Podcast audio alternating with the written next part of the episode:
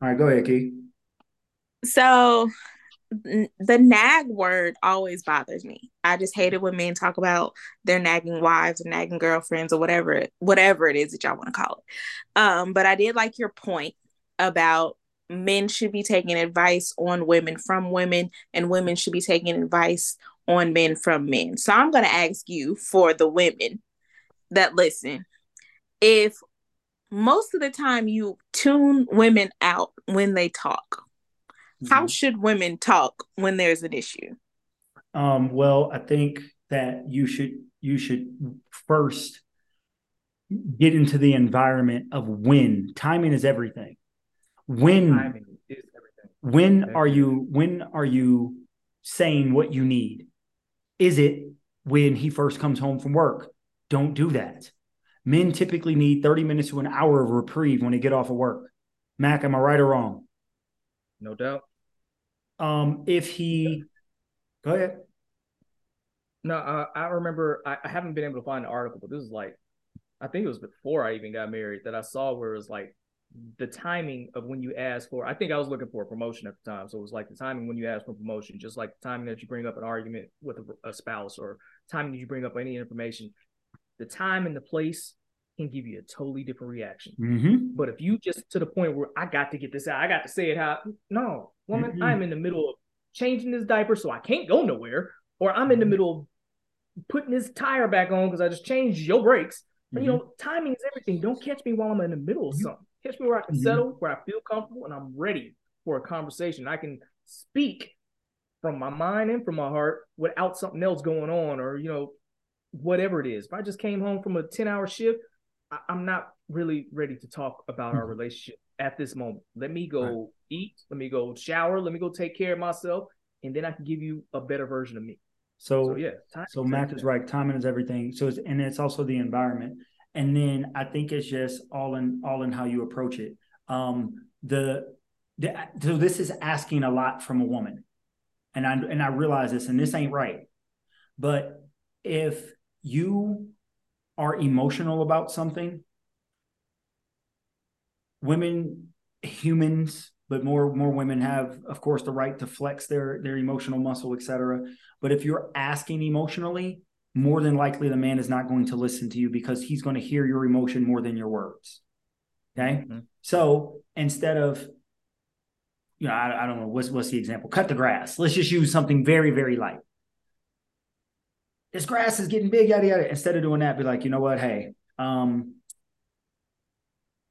just, you know, like at the right time, because you get more bees with honey than you do with vinegar. And I'm not saying you got to play yourself. And I ain't saying you got to bow down and pay deference, but it's, hey, you know what? I see the grass is getting outside, and, you know, I would really appreciate it if you could, you know, if you could get it cut or pay somebody to get it cut in the next couple of weeks. I just think it'll make the house look better. And just leave it at that. And if he doesn't do it, okay, maybe prompt another time. But the hard part is we are asking women to never be nasty in the request. That ain't fair. I'm not saying it's fair.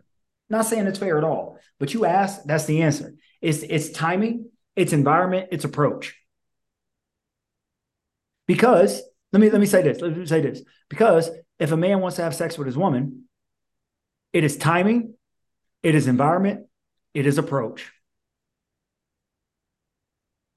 Because if she's doing something with the kids, playing with the kids, timing. Environment, if, you know, she's going through, or timing and environment, if she's going through a tough situation with her family and he's trying to push up on her, and approach. If he's nasty, you'll never have sex with me, this is BS, that ain't gonna make her want to have sex with you. Not at all. Timing, environment, approach. Now, on that one, you know, how about this? Early on, she was like, you don't wake me up for anything unless it's like something's wrong with the kids or there's a fire. So that means I got to get mine in before you go to sleep, which means I'm trying to knock everything out, get myself showered up, and be in the bed before you get in the bed. Like, hey, let's do this. Of course, things have changed. But anyway, we ain't talking about that. If I was to wake her up, that was the wrong timing for her at that time. And I ain't get nothing. Matter of fact, I may not get nothing for the next 2 weeks. Because, you know what I'm saying? There is that Never mind, I ain't gonna get on that. So for the next 2 weeks, I might miss out because of timing. For you ladies, you should understand it. We know there's a timing biologically with your body. Timing is everything. If I don't time this right, I may not get what I'm looking for. So timing, timing is everything. And approach too. We ain't paying attention. We paying attention. And yeah, your approach. You can't come real sleazy about it either, man.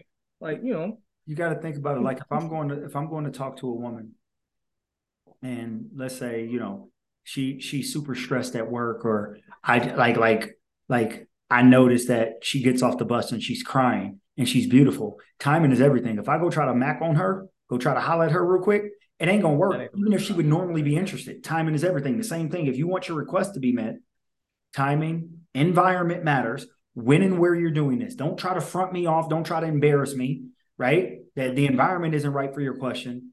And then the approach, you got to be right. So that's my answer. I have no rebuttal. I told you that you're supposed to be listening to men. So I'm listening. Fair enough. That's how it is with the podcast. You know what? There is something else with that. So it's the timing. And again, like you said, how you bring it. I don't know if you ladies realize the power that you possess in the way you speak, in your words, and how you present it. You can make a man run through a wall depending on how you say it, what you do with it. You could say the exact same words and he'll want to leave your butt. He'll be upset and want to go back into his cave. It's all in how you do it.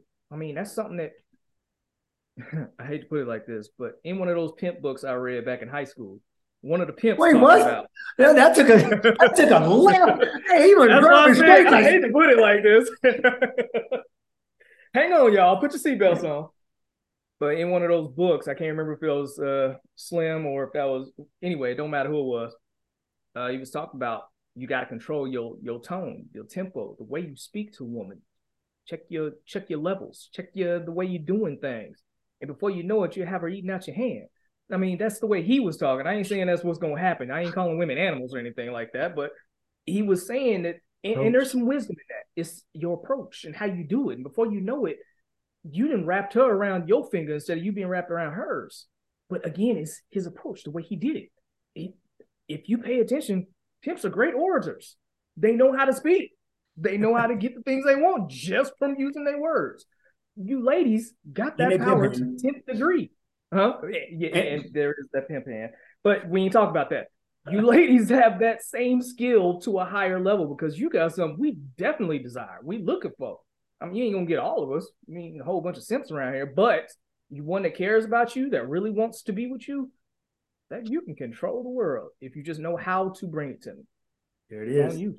All right, we're gonna end that one just because it was a quick one, just real short. We holla. Peace. No doubt.